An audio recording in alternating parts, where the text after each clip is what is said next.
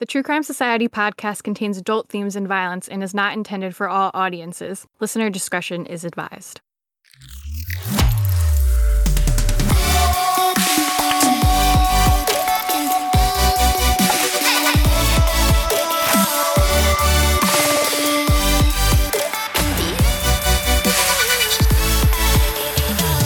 What's up, guys? Welcome to another episode of True Crime Society podcast with Stephanie and Olivia. It's Thursday, April 21st, 6 p.m. here in New York. What time is it in Australia? Friday, 8 a.m. up bright and early this morning. Oh my goodness. Ready to go. I know. We're recording a bit earlier because I've got a dental appointment today that I totally didn't remember. So, yeah. So exciting. I know. And a lot happened this morning in terms of the case that we're going to talk about today. So, yeah, it's been a day already. Yeah. For me, it's it's literally been a day because it's 6 p.m. oh gosh, crazy, crazy. It's um super windy here right now, so I'm sorry if you hear any wind background noise. As we've mentioned, um, we don't have our own fancy recording studio. We're not we're not that big of a deal yet. Maybe one day. but right now, if you hear some wind, I hope you're not too upset by it. I don't think you will be because most of you seem pretty nice, but you never know. I was just saying before too, I woke up during the night a few times because the rain was so heavy, like heavy enough that it woke me up. So it looks relatively clear now. So hopefully we'll be able to get through it without a typhoon hurricane coming through. Imagine if we got like a bad review, like one star, and it was like too much wind and rain noise, unprofessional. Oh my gosh. Or just always talking about the weather. We just like the weather. I don't know. just fun to compare. Everyone has weather, so yeah, and we're like opposite. Everyone can relate. mm-hmm. Um, do you have any exciting weekend plans? No, pretty quiet here. It's it's a weird kind of time here because we had Easter and then next week we also get another public holiday on Monday. I think it is for Anzac Day, which is kind of like our Memorial Day. So mm. it's kind of all up and down all over the place at the moment. Um, yeah, but no, nothing really too exciting. Pretty quiet, I think. What about you? Well, tomorrow in the morning, I'm going to look at a wedding venue Ooh. and do a tasting. So I figure at least I'll get some snacks out of it. we went and looked at another place a couple weeks ago and we like that one so we'll see and then i have to go into the city to go to um, the show at madison square garden for this it's like a live read of a tv show called letterkenny but it's for my boyfriend's friend's birthday so we're all going hopefully i don't get like shot on the subway or anything that'll be fun something different yeah if i don't get shot I know a few people have um, been saying that you should go live. We you should have gone live as well with this case that we're going to talk about today, but I guess there's no need anymore now. Yeah, now I mean it would always be weird, but now it'd be especially weird. but yeah, so the case we're going to talk about today, which has been big news the last couple days about Orsolya Gaal. She it happened in Queens, so not super far from me, especially since I'm going to the city. But yeah, I definitely won't be going to Queens. Sorry to disappoint. Yeah, so this case literally has only been going for not even a week t- today. Um, and the thing with this case is it's been a big, big mess. There's been a lot of quote source information, which, you know, the sources aren't named, a lot of conflicting information. Um, and basically it's a big jumble. We've had the blog going the whole time, so we've reported basically everything that has been said. So it may seem a little bit confusing at times, but I think it's important that we kind of do it chronologically and report everything that was said. So if you're wondering, you're like, but they said the opposite to that. You know, we know, we we absolutely know, but this is what was reported at the time as the case was unfolding. And once we get to the end, we'll do uh, a wrap up. What seems to be the correct story at this moment. Yeah. What we actually know now that there's some actual things happening, not just gossip and rumors and source, you know, unknown source information. Yeah. New York City, a lot of sources. I feel like that I haven't, I don't remember a case that has been this messy for a long time. There's like everyone is like, what is going on? There was just so much different information and kind of no nothing confirmed for a very long time. It was also so like it was rapid fire and it all wrapped up pretty quickly. Yeah, and there was a lot of strange people who kind of inserted themselves in this case as well. Like, you know, like, what is this person talking for? What is this person doing? So it was a very unusual one. Today we're going to be talking about the murder of Orsolya Gaal from Queens, New York, in Forest Hills. And thankfully, timing was on our side. For once at this one, there was the big update of the arrest this morning. So we'll just get started at, at the beginning and we'll get to present time. So we started doing the notes for this episode on April 17th, 2022 in USA time. And at that time, we learned that Orsolya Gaal, she was a 51 year old woman from Queens, and that she'd been found dead, stuffed in a bag in a park near her home. Big news because it's very strange, obviously. Police are trying to figure out how a woman in Queens died and who stuffed her body into a duffel bag then dumped her on the side of the road. A person walking spotted the bag early today on Metropolitan Avenue in Forest Hills, Queens. There are two crime scenes right now. There's also tape surrounding a home a few blocks away. News 4's Adam Harding live in Forest Hills with what police say led them to that home. Adam? And according to sources, Gilma, it was a trail of blood that brought investigators here to Juno Street behind us. And you can see police have this home cordoned off. They've been here since early this morning. The question in front of police and neighbors is how did this happen and why did this happen? As you mentioned, Gilma, there are two crime scenes. Let's first show you the scene earlier this morning. This is around between 8 and 9 this morning, right here in Queens, not far from Metropolitan Ave at Union Turnpike. According to investigators, they say a woman's body was found found inside a duffel bag or a hockey bag right in a grassy area right there. We saw police in that area for several hours as they were investigating. A short time later, sources say a trail of blood brought them a few blocks away to this residential neighborhood where we are right now. Again, this is on Juno Street.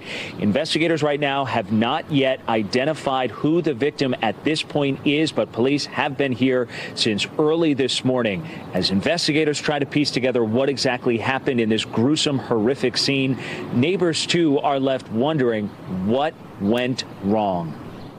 Orsolya, a little background on her. She was married to a man named Howard Klein, and they had two teenage sons together. One was 13 and one was 17. And it seems like their names are Jamie and Leo.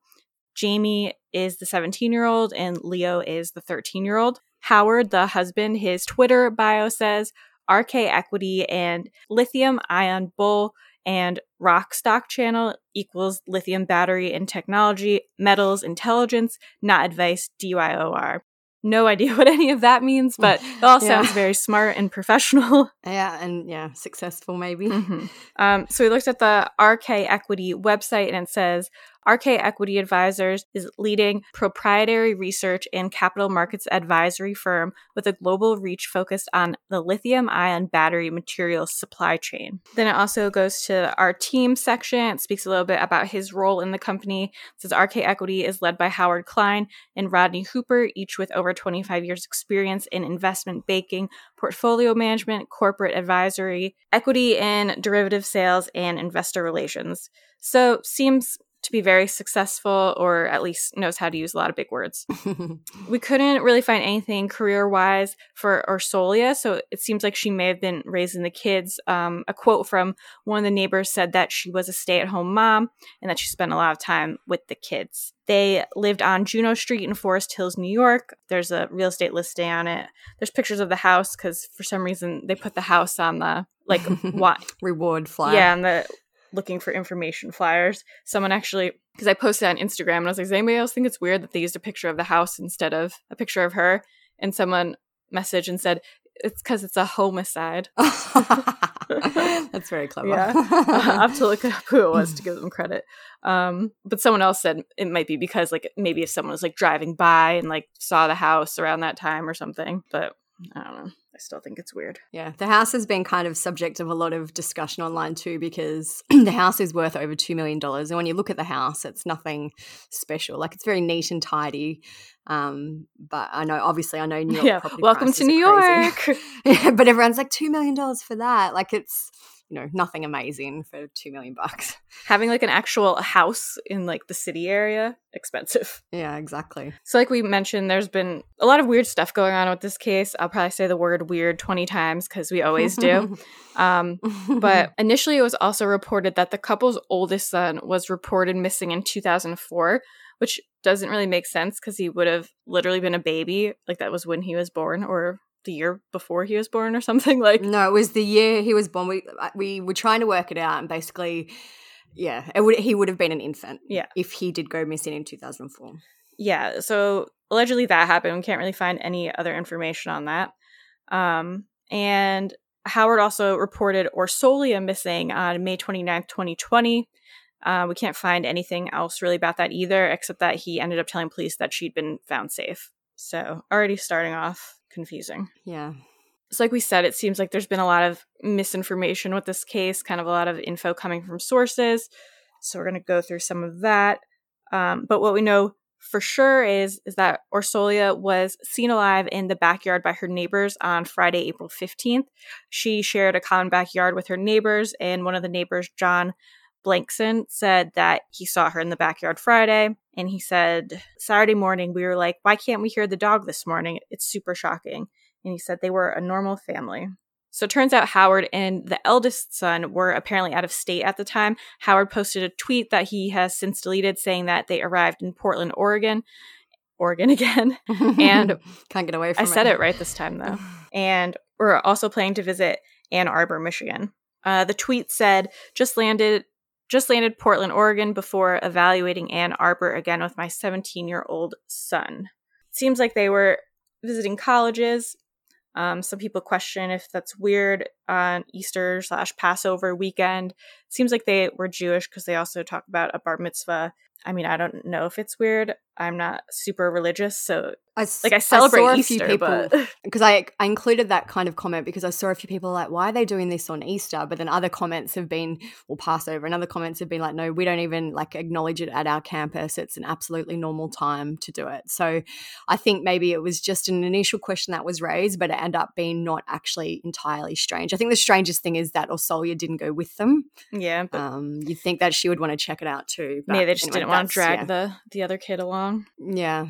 And, and yeah, I have also read, which hasn't, yeah, exactly, to travel around holiday time yeah. too. But um, I have also read that Orsolya was maybe meant to fly out and that the dog may have been boarded. And this is all obviously another rumor, which we don't even know if it's true or not. But maybe she was going to fly out later or, you know, whatever. But yeah, at the time, she wasn't with them. Yeah. I've been hearing a lot of people talking about how expensive plane tickets are. So maybe just yeah. didn't want to spend the money, didn't feel like going. I've got my own other little theory on that, which we'll talk about at the end. But um, so John, the neighbor, also spoke about how Howard had COVID recently, and an event an event was canceled. He said, We were going to go to the son's bar mitzvah a few weeks ago, but the father got COVID, so the bar mitzvah was canceled. Damn, what a bummer. They canceled the whole thing because the dad has COVID. you could just stay home. so Pix 11 was reporting that Orsolya told her youngest son that she was going to see a show on Friday night. At the time, there was a lot of speculation that she was going out on a date and that it was a lie. Um, I'm not really sure why or where they came from. It's been very gossipy. I still don't know how they got all this information um, and a lot of it probably ended up maybe being true. So it's very strange how so quickly they found out all this information. However, the New York Post is reporting that she went out with friends. So the source said that during her final hours on Friday, quote, she goes out with friends, and they said that they're pulling the video and the receipts from those places to kind of verify if she was there or not. A source also said that she knew the people she was out with, were talking to them. We also have to figure out did she meet some mysterious stranger along the way.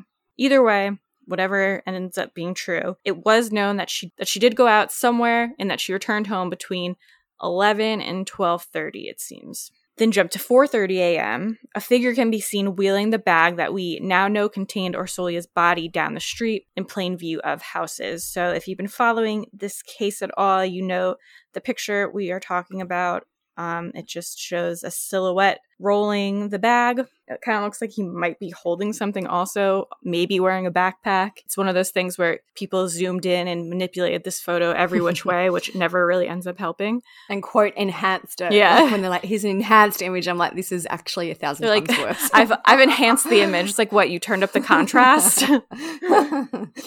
so yeah, it does. I think a lot of the issues with this picture online and the discussion is that the bag that the person is dragging is actually a really big hockey bag. Um, Mhm. So it kind of looks out of proportion, maybe is my thinking. So the person does look quite small, quite thin. Um, But it also looks like he's leaning forward a lot, like taking big steps because the bag's probably it. heavy. So Yeah, he does yeah. look small, which made a lot of people come up with all different theories. yeah. But yeah. Tonight, authorities are looking at this surveillance video, part of their investigation showing a person dragging a duffel bag down the street. 51 year old Orsolya Gaal's body was found in a duffel bag on the side of the road near Queens Park Saturday morning. Police following a blood trail back to her house. Investigators say Gaal was stabbed some 60 times in her home, one of her sons upstairs. Her older son and husband out of town looking at colleges. Neighbors shocked by the horrific murder. Never expected anything like that to happen. She was a lovely lady, always very attentive to her family, her kids. Just an amazing person.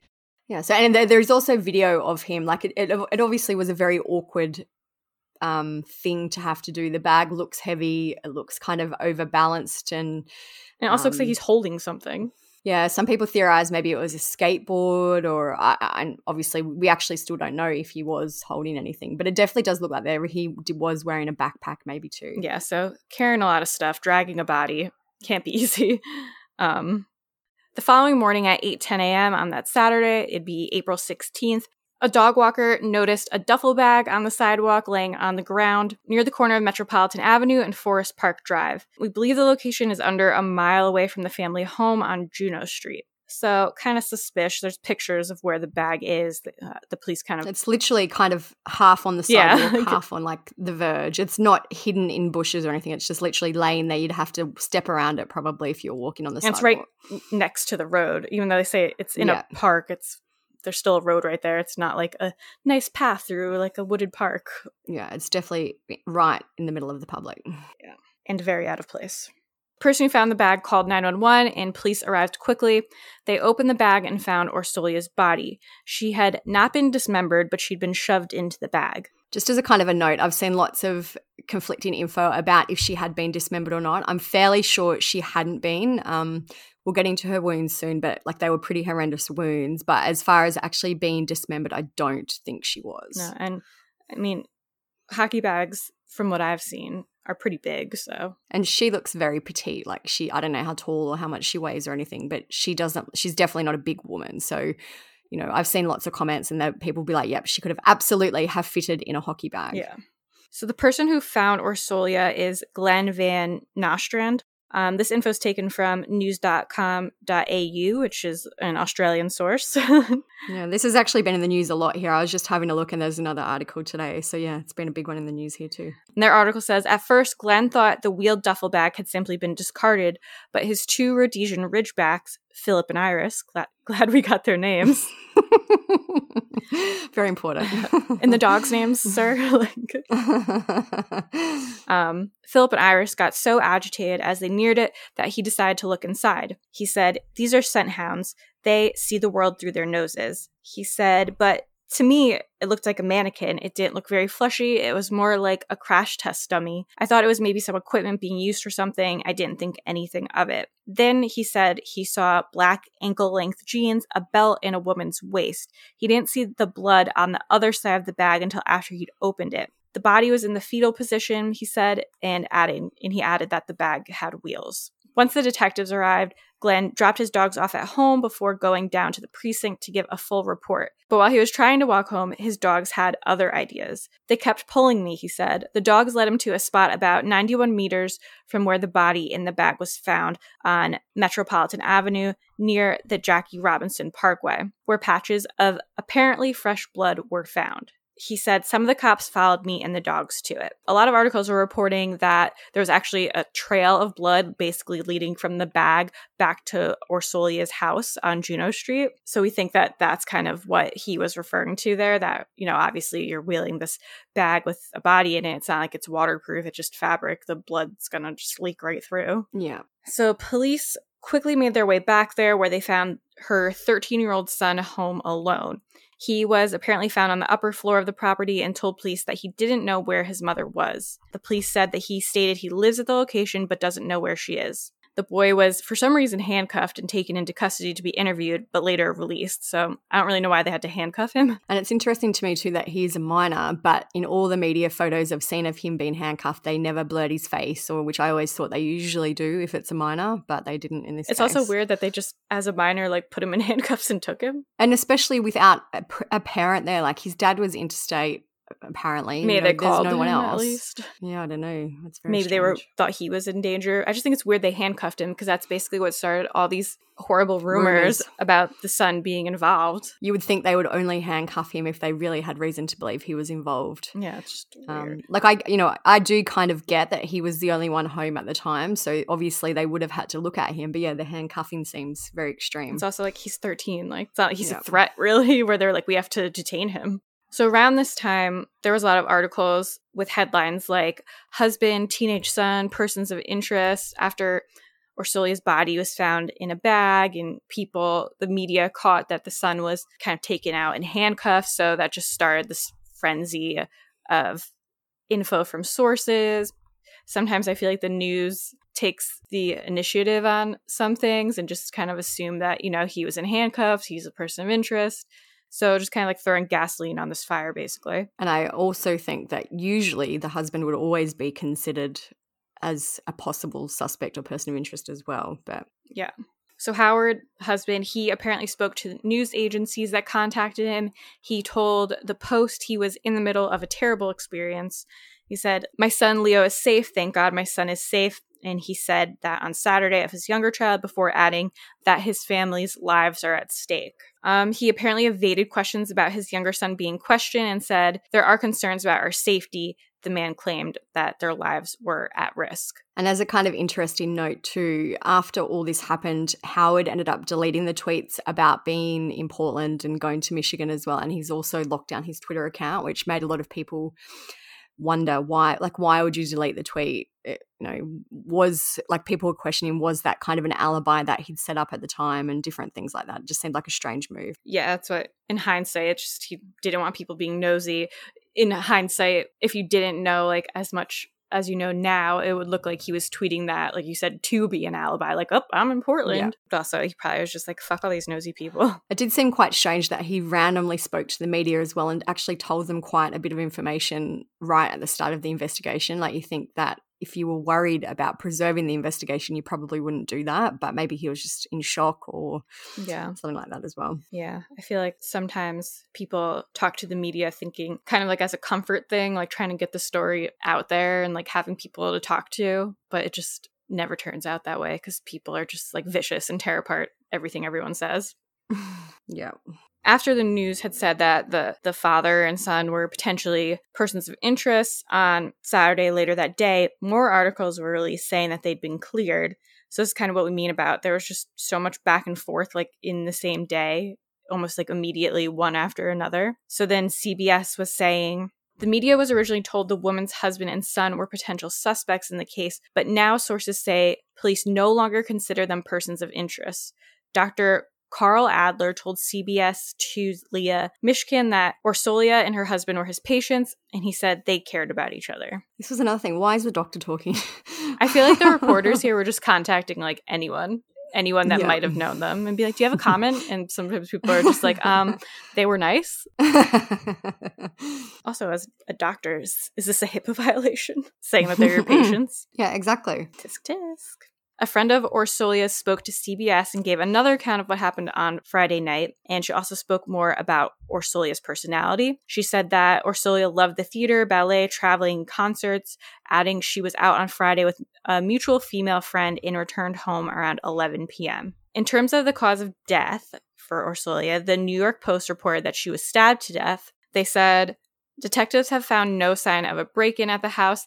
They believe the suspect knew the victim and stabbed her out of anger, a source said. But CBS was reporting that she died from blunt force trauma injuries.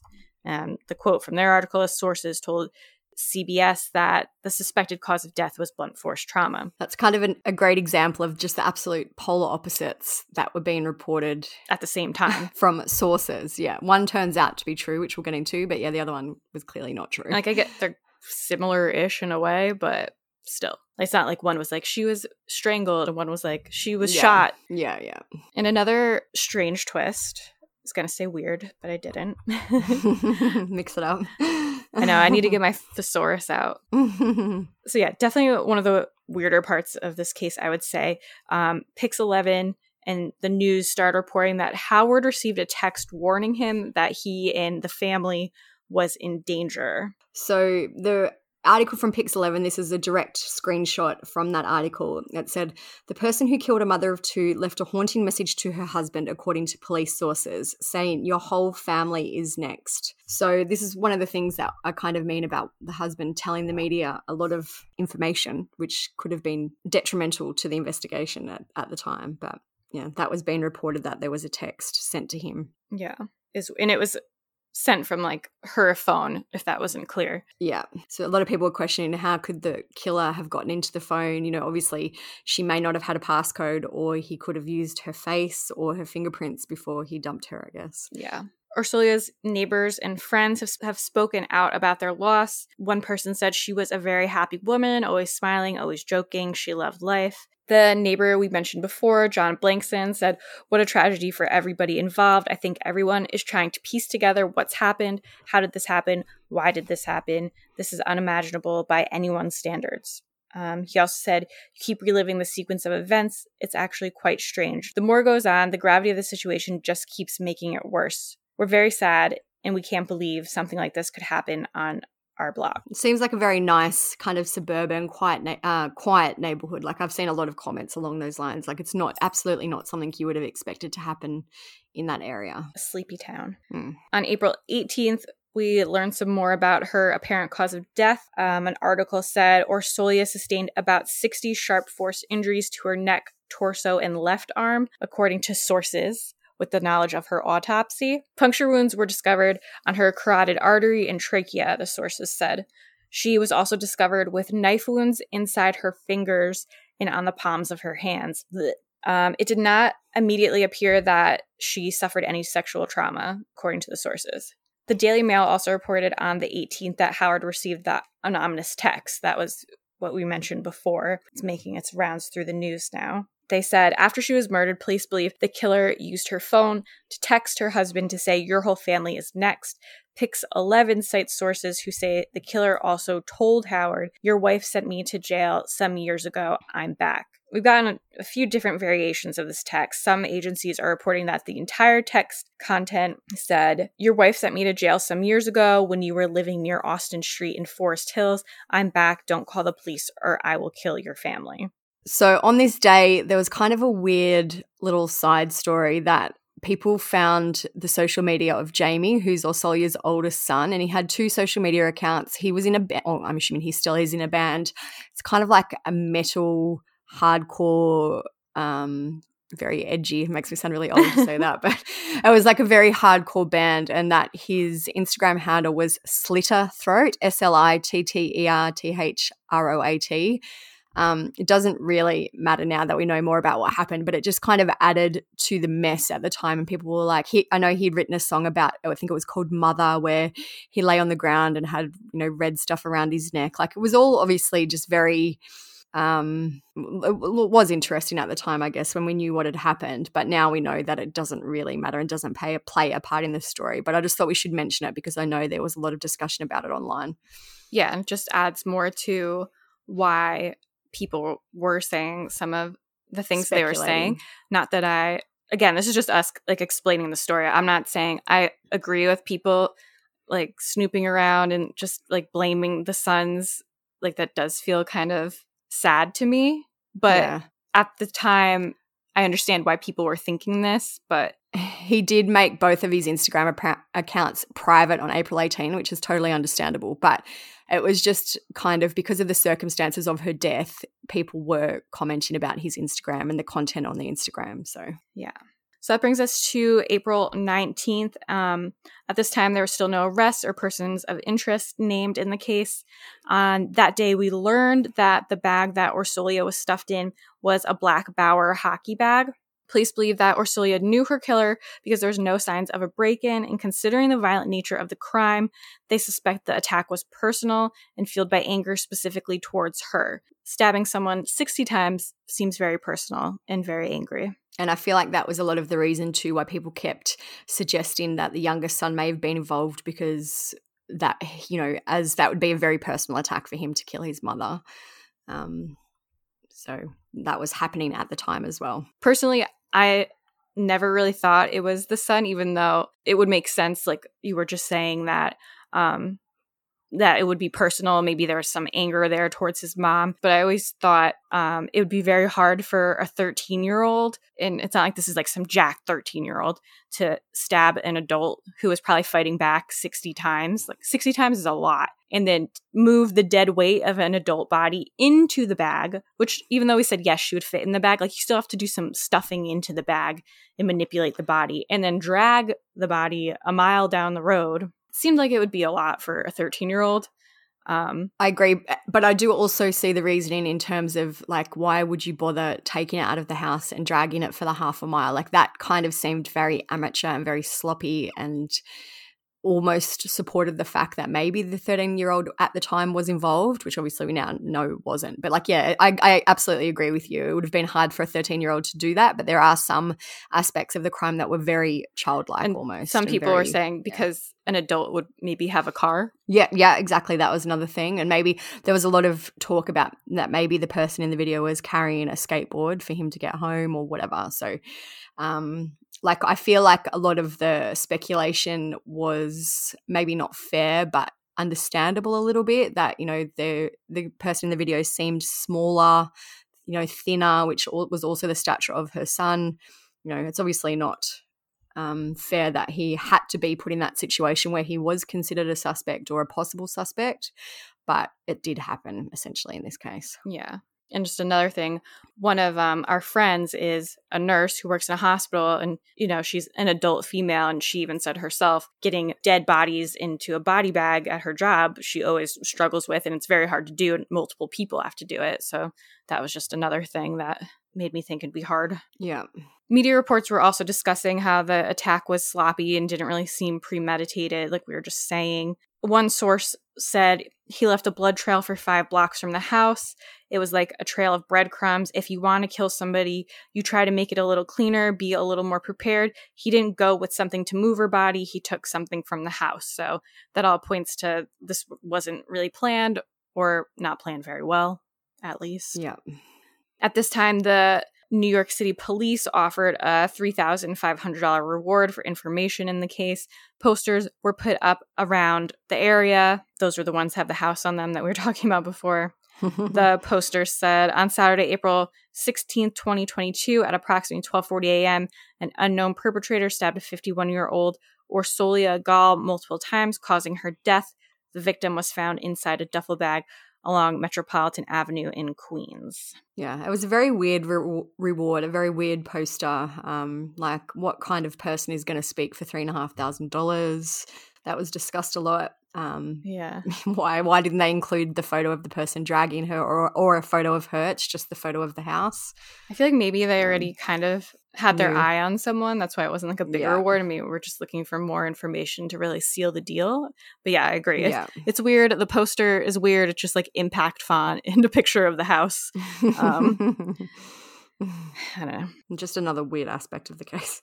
Yeah, I guess I guess we can't really bitch because they solved the case pretty quickly, very quickly. Yeah, in a week. Yeah, but then in saying that, they only solved it because the person came forward. yeah, and the but person's anyway. also like an idiot. It seems. um, I think they would have gotten caught if he didn't come forward either. Yeah, definitely. So, another random event. On Tuesday afternoon, the family's electrician, Arjuna Jack, stopped by Orsolya's home, which was still wrapped in crime scene tape after he heard that she'd been killed on the news. Um, he said, I'm very startled. He said that he was frequently at the family's home to do electrical work as well as some power washing and painting. He said, I know her very well. Her husband's very nice. Her two sons are very nice as well. It's very sad. He said she was very beautiful and said that as far as he could tell, the family didn't have any issues. He said she's a very happy, jolly person all the time. I see her all the time jogging. There was a lot of discussion about this because they're like, apparently he's not from the neighborhood. Like, why does he see her jogging all the time? It's very weird that your electrician is saying how beautiful you are. There was a lot of people side eyeing this guy at the time, which I think a lot of it may be a language, um, like a se- English as a second language thing, Yeah. not quite understanding or you know the context isn't there. But yeah, it was a very strange insertion of himself into the case. I feel like sometimes times like this, the person thinks they're helping by being like, the husband's very nice, the son's very nice. Like maybe you saw they're getting backlash or something. But it's also weird. It's Yeah. like, dude, why are you going to walk to this house that's a crime scene and just be like, here I am, ready to answer questions? like, I don't know. People do interesting things under stress, I guess. yeah, And some people just want attention. yeah. Some people just want their fifteen minutes of fame. Side note, because I feel like everyone knows this type of person. Olivia and I both know someone where whenever some sort of tragedy happens, they always have to be like, oh my God, I was there once when I was 15. Or like, oh my God, like I was in the same building as this person one time. Or just always has to finds the most non-event connection that they can find, but it still is a big deal. Yeah, there could be a shooting at a place and they'd be like, I had to use the bathroom there three years ago. I can't believe it. It could have been me. I read a book about that place once. It could have been me. But yeah, I feel like we all know a person like that. And if you're that person, it's okay. So, some more specific details about Orsolya's movements on the night she was killed were made public. She apparently went to see a show at the Lincoln Center with her friends. Um, when she got back to her neighborhood, she went to a bar. She sat there alone for about 40 minutes as if she was waiting for someone else. When nobody else showed up, she left. I feel like that is probably the most likely scenario as well. Like I know we spoke before about how maybe she went on a date and all that. I feel like that is has come out that that is actually probably likely what happened. Yeah, because I think two different things had said that she like went out with friends. I think yeah, and I think there was actually at the at the start there was actually three versions. One was that she went out with a female friend. One was that she went out with friends, plural, and the other one that was that she went on a date. So I don't know. She maybe she went with one friend or friends to the show and then went to the bar. But Yeah. either way, I think that's what happened. Yeah. Online sleuths also unearthed a Facebook post that Orsolya wrote a few months ago before her death about wanting to purchase pepper spray. She said, "Given the recent attack on women in Forest Park and general the general uptick of crimes and seedy characters in the neighborhood, I sought info here to get mace slash pepper spray for my runs in the park." And she said, "Be safe out there." CBS and a few other agencies reported that Orsolya was known to be texting with multiple men and that police were looking into her electronic communications. Still haven't heard much more about that, but like the multiple men that she was talking to or I'm assuming a lot of them now will be obsolete. They won't need Yeah. to look too much into it anymore. But it does like there was multiple reports that said that there were multiple men. So I feel like maybe that has some truth to it. yeah. WABC reported that police have identified a person of interest, a man who had access to her home in Forest Hills. One headline said ex handyman lover who knew of it's a, a very um like scandalous gossipy headline, but Tabloidy it was headline. probably it was probably Daily Mail, but ex handyman lover who knew of spare key sought by cops in NYC mom Orsolya Gaal's slaying sources. I think it was New York Post actually, because they do the same shit. yeah, I think so. They love a gossipy headline.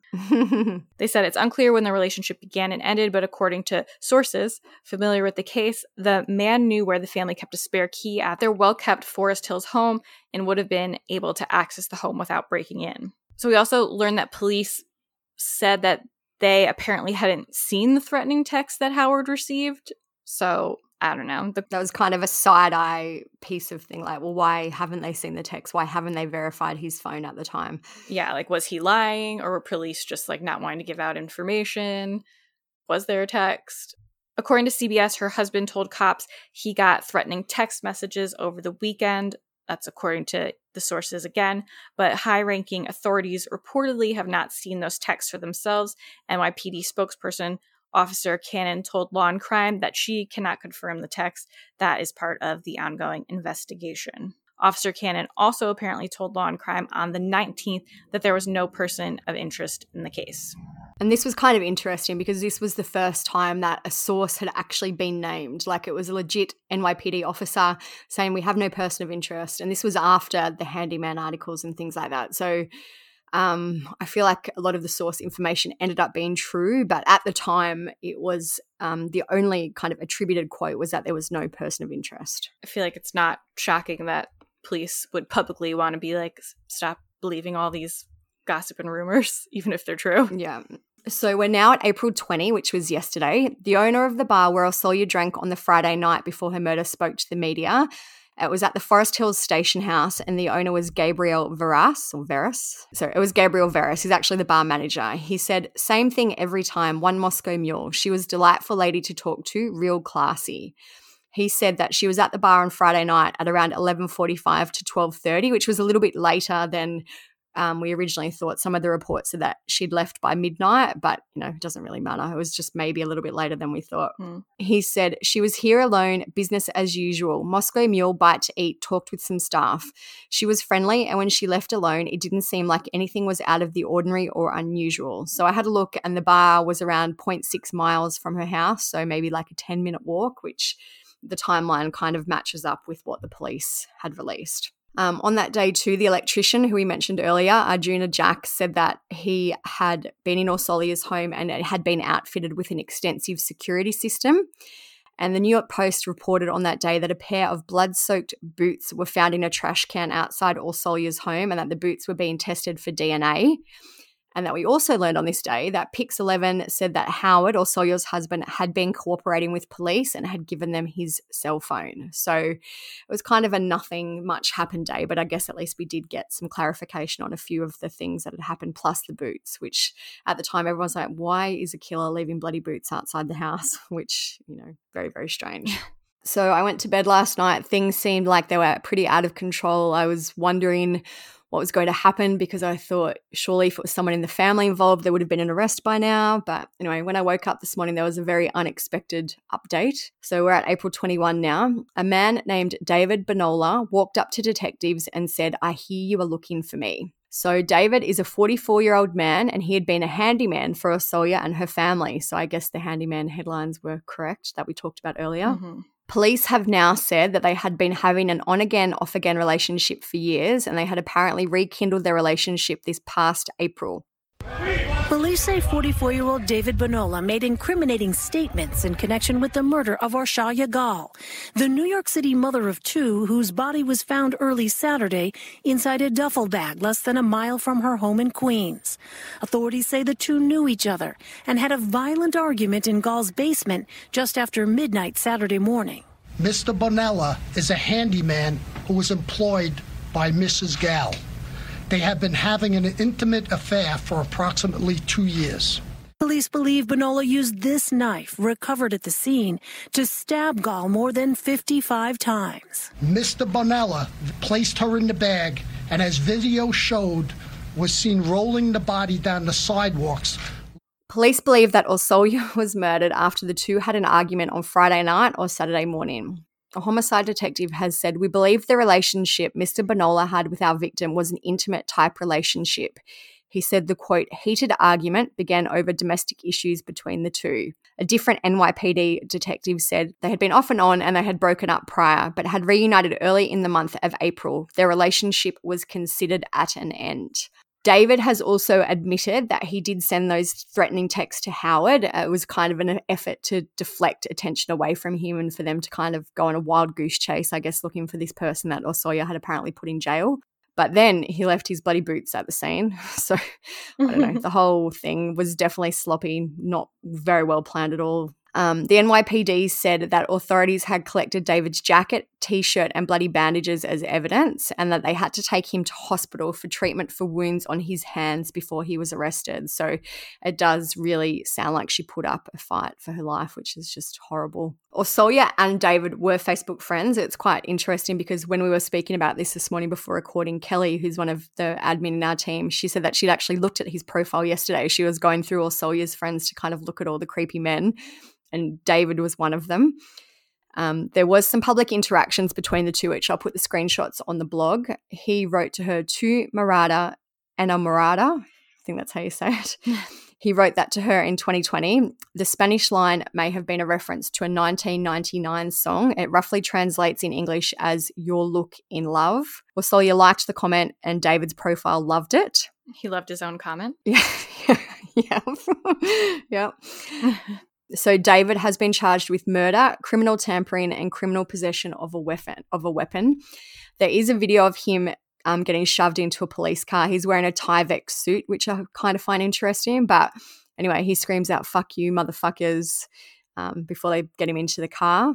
NYPD Chief of Detectives James Essig has said, I just want to assure the public and especially the residents of Forest Hills that there are no outstanding suspects at the time. So it sounds like they're very, very confident that David is the perpetrator in this case. Um, I have also read some articles that say David has two children and a wife that he's separated from. So he seems a bit unhinged. Yeah. Like there is a lot of information released in this case. Like there's a photo of him on the night of the murders. He, he has a very distinctive kind of afro style of hair, like very curly. Mm-hmm. Um, like a lot of people have said, he looks like Slash from Guns N' Roses. He wears skinny jeans, leather jacket. But the photo of him on the night of the murders, he's got a mask on and his hair's pulled all the way back. So I guess to make himself less recognizable would be my right thinking. Yeah.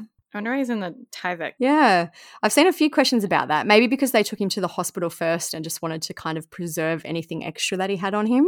Maybe. Maybe. That's all I can think. I and there are some photos of him being let out by a bunch of, I'm assuming, detectives, and he does look shorter than them. So I think he probably is quite a shortish man. So that might explain why people were talking about the figure in the video maybe being the teenager, because he does look very skinny and small compared to the other men in the photo. Yeah, he's yeah, I was gonna say he's also like thin. Yeah. They've also released a photo of the knife used to kill Orsolya. It's a very big knife it would have just been horrendous. I it's horrible, really, that this is what's happened to her. Just like a big kitchen knife. Yeah, with a big black handle, very, very sharp, pointed end. It's been said that he may have killed her in the basement of the home. So I was wondering if, like, he brought this knife with him or if, if it was a knife that he had found in the house.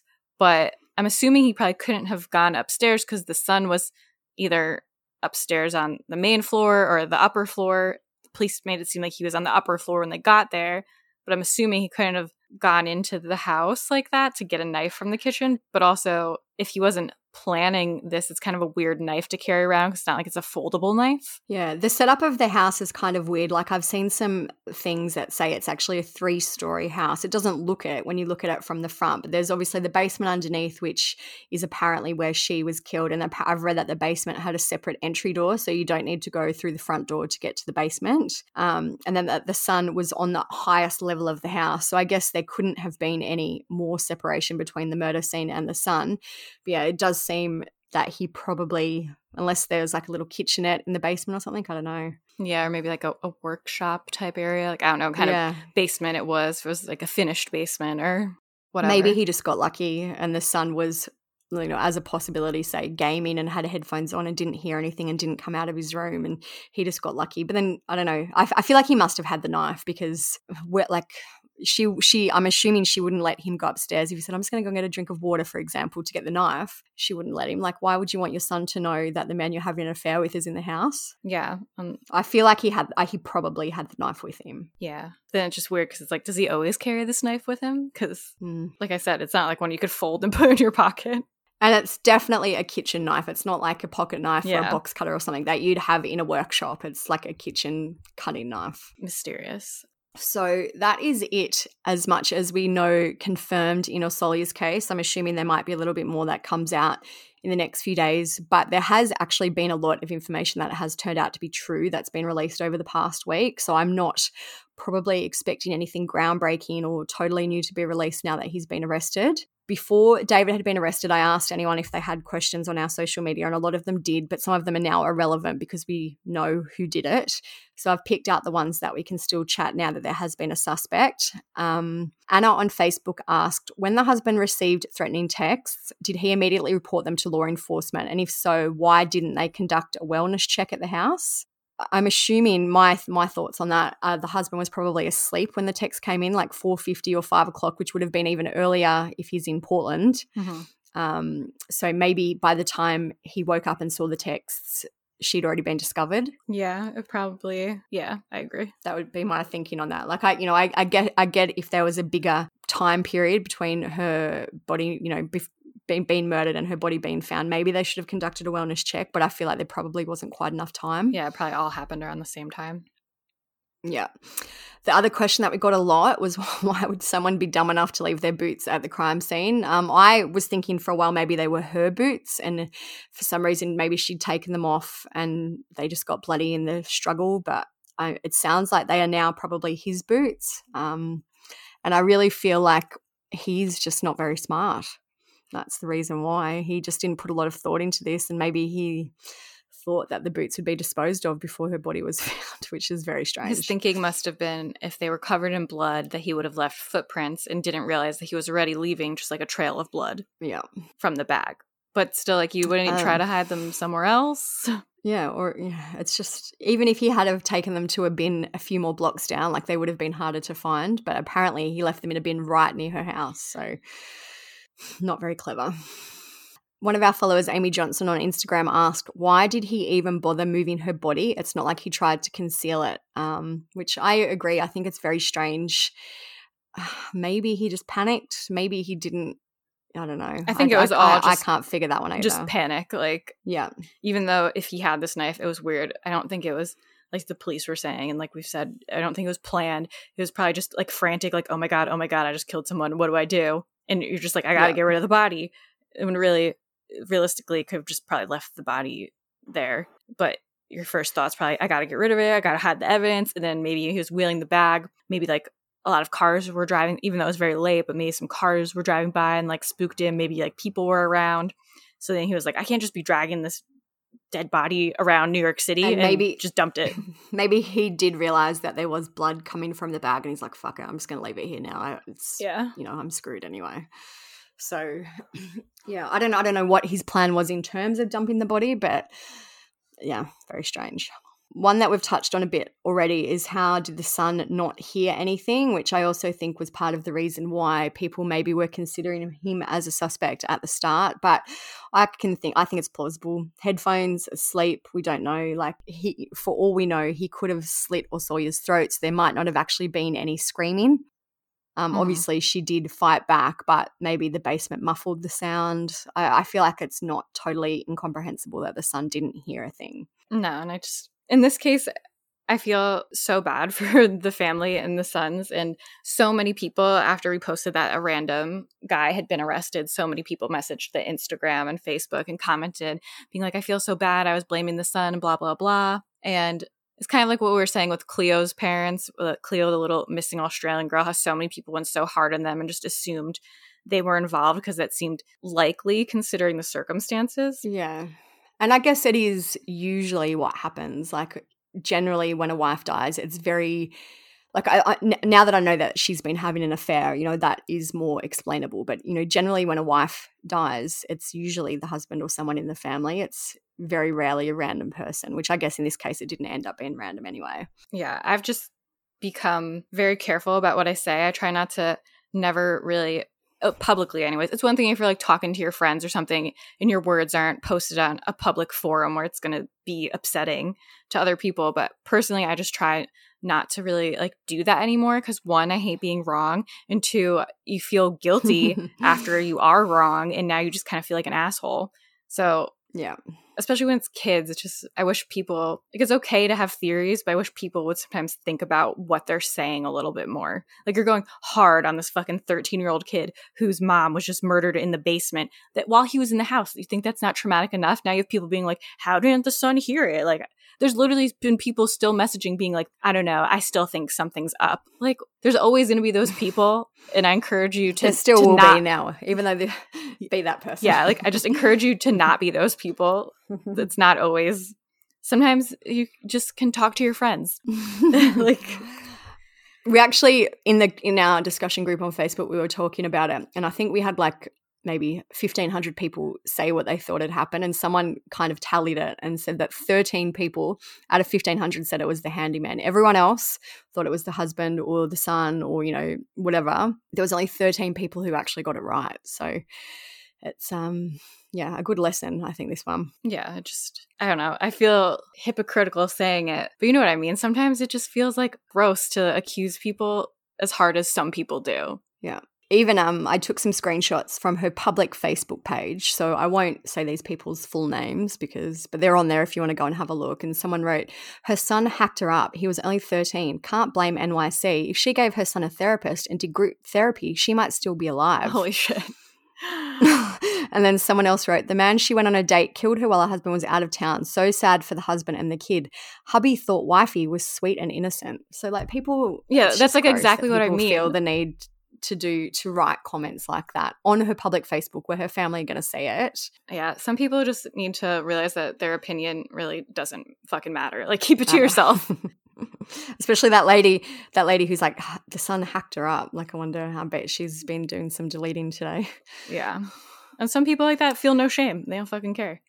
Um, my main question that I still have is I still want to know the actual timeline of what happened. Um, the police kind of reward flyers said that she was murdered at approximately 12:40 a.m., which I don't know if they actually know that or if they're assuming because that would have been around the time she got home from the bar.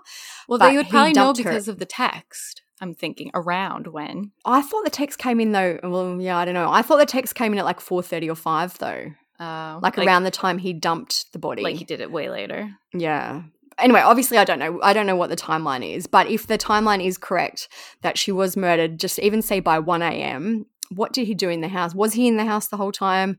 I my theory is that maybe they were in the house together for a few hours. I know they've said there was no um, sign of sexual assault or anything on her like that, but maybe they spent a few hours together. Maybe at the end she's like, "No, I don't want to see you anymore," and then maybe he just snapped and that's why do you know what I mean? Like that's why that explains the few hours of time lapse in between the murder and the dumping. Yeah, I'm also curious to know as to how she ended up meeting up with him and how they got into the basement. Like some people have been like, "Oh, was he there waiting for her?" Then decided they decided to like talk about their relationship or whatever in the basement or did she meet up with him like tell him to come over like i just want to know how how they got together. Someone actually sent us a kind of interesting theory in relation to that. Eh, they said, I think he set her up. She was waiting at the bar for someone. I'm thinking he made a fake, fake profile on a dating site to lure her. They set up a time to meet. The person never shows. In the meantime, he goes to her house because he knows where the key is and lets himself in and waits till she comes home. He, that could have also been the case without the fake profile. He could have said, Hey, I'll meet you at the bar at you know 11:30 or whatever time and just never showed up and she waited for him I think they said they wait, she waited for 40 minutes and then left she could have just seems like the bartender kind of also knew of her though and it was normal for her to be there I mean some people she might not have been waiting for someone. I'm just being like devil's advocate. Yeah, she could have just been like a local. Yeah, well, she could have gal. just not wanted to go straight home after and just wanted to have a drink before she went home. And yeah, like the bartender like knew she had like a usual drink. Yeah. Um, uh, the New York Post are reporting that the, David did arrive at Orsolya's house 10 minutes after she got home. I don't really know how they know all this yet, but um, well, maybe if they had, was watching her at the bar. Maybe because um, remember the weird electrician said they had a security system. Maybe there's oh, cameras yeah, yeah, or yeah. something because that would kind of help, I guess. Yeah, it could be. Um, and uh, like I have read that, that they used to keep their spare key in the barbecue or something like that. So he obviously knew how to get into the house. I would, yeah, I'd be interested to know if she knew he was coming or if he turned up and basically attacked her. Yeah. Um, one other thing I just want to clarify is that we mentioned at the start of the episode about the son being missing in 2004. That was later amended in the media to be him going missing in 2021, and he was only missing for an hour. So hmm. it's just a kind of another weird point that they included in these all these articles. Yeah. Um, another theory I'll just speak about quickly because it is obviously only speculation and a theory is that maybe Howard and Orosolya kind of lived separate lives. Um, there's no no basis to but that might explain why she didn't go on the college tour. Maybe you know maybe he knew about these affairs and there seems like there was maybe multiple if the media reports are true. So it might they might have kind of been living separate lives but still living in the same house. Or maybe the other side could be maybe he didn't know about the affairs and that's why she didn't want to go on the college trip so she could meet up with her various boyfriends yeah who knows i don't i, I i'm assuming these men probably may also be if there are men when i say men maybe they are also married and they probably aren't going to want to come forward either so i don't know if we're going to learn much more about that yeah. But I think that is it as at the moment for Orosolya's case. Um, if anything else big does happen, but I feel like now we already know her cause of death. The arrest has been made. I can't even imagine what else that there could be as an update for now. Yeah. Um, there is one other case that we just wanted to discuss quickly today. We've had a lot of people message us about it. On the same day that Orsolya was murdered, which was April 16th, a child was found dead in a suitcase in Sellersburg in Indiana. At around 7:30 p.m., a local resident was mushroom hunting, which if you've listened to our past episodes, you know our discussion on mushroom hunting. So many people mu- message and they're like another mushroom hunter and I'm like, "Damn, you guys remember everything because even I forgot about that." even I, and I've seen a few messages which is my, "How can you hunt a mushroom?" Yeah. anyway, um, the mushroom hunter found a child's body near a roadway in a heavily wooded area of eastern Washington County, which is according to the Indiana State Police. Washington County is around 70 miles south of Indianapolis and 25 miles northwest of Louisville. The, um, officials have described the child as a young black male between the ages of five and eight. The boy is approximately four feet with a slim build and a short haircut. Police have said that they believe the child has died within the past week. So, a few days later, on April 19, 2022, police released more information about the circumstances in this case and that the child had been found stuffed in a suitcase. They released a photo of the suitcase. I feel like it's super distinctive. It's like a wheelie suitcase and it's got a Vegas, Las Vegas image on it, you know, the Las Vegas sign. Yeah, it's an ugly ass suitcase. It's like a hard and it's something, suitcase. Yeah. Something that you'd buy in Vegas as like a souvenir or something. So, like, people like they sell these everywhere in Vegas, but I still feel like in the rest of the country, they wouldn't be that I haven't common. I've never seen one of those around me. yeah. So you would think that someone may recognize this suitcase. Um, they conducted an autopsy on the child, and the body did not show any obvious causes of death. And police are now waiting for toxicology to determine if drugs played a part in the death. The Indiana State Police Sergeant Carey Huls said, Our number one goal at this point is to find out the identity and name of this child. That's what he deserves. Um, they believe the child could be from another state. Um, he's the the sergeant said, We thought this would be a local case, but since nothing has happened, we haven't had any matches. This obviously could be a national thing. I have seen a lot of comments online about people suggesting that the boy may be missing child Cody Bigsby. Um, Cody did go missing in January, though, so the time of death doesn't really match up. Mm-hmm. And the sergeant said, We don't believe that will be a match and that the investigators have already looked into that. There was a weird little kind of twist in this case that the body of a man was found in a creek in Washington County on Wednesday, April 20, 2022. Um, people started speculating that maybe this was related to the boy in the suitcase, but it wasn't. That body was identified as 89 year old man Harold Wilson of Seymour. And a silver alert had been issued for Harold on April 19. Um, they haven't done an autopsy on Harold yet, but I'm assuming he maybe had dementia or some type of other illness and he somehow got lost and ended up in the creek. And they've said no foul play is suspected at this time. So um, just wanted to mention that case because we've had a lot of messages about it and we'll update you guys if anything does come in terms of the child's identity and the investigation into that. Mm-hmm. So that's everything for this episode. As always, you can check out our blog at truecrimesocietyblog.com. You could see the ugly suitcase we were just talking about, pictures of the guy who killed Orsolya walk in with the suitcase, pictures of the suitcase not suitcase, the hockey bag. Sorry. You can see all that on the blog. I feel like I did a, I'm tooting my own horn here, but I feel like I did a good job on that Sawyer blog because I updated it every single day. So it's really a timeline, like a full proper timeline of information as we learned it with videos, clips, all that type of stuff. So if you really want to, you know, deep dive, go and check out the blog. Go check it out and then let Olivia know if you think she did a good job. yes, please. um, you can also follow us on Instagram. That's kind of where we post the most and that's where we put the updates out fastest and you know we're we're always asking you guys questions doing polls and sometimes we get stuff for the podcast from there so maybe we'll read your opinion or your question definitely follow us there at True Crime Society. You can follow our personal accounts. They are both in the bio for the True Crime Society Instagram. Mine's Steph Sum underscore. Olivia's is TCS Olivia. So you could put some cute faces to these cute voices. um, and then, of course, there's the forum at truecrimesociety.com great place to talk with people about crime without all the added fluff of Facebook. Of course, there's also our Facebook page. If you want to to fight someone, good place to go to fight because everyone's always fighting there. Um, it is wild. It's the Wild West. Yeah, absolutely reckless and they make it so the page is like unmanageable. Like I always have a hard time with comments on the page and trying to go through them and trying to find them. So it's not even like we can delete half the comments half the time. it's always yeah, a challenge. Get them to load. No. Yeah, definitely. So definitely check that out. Um, leave us a review if you haven't on Apple, you can leave us like a five star review and write a nice little note.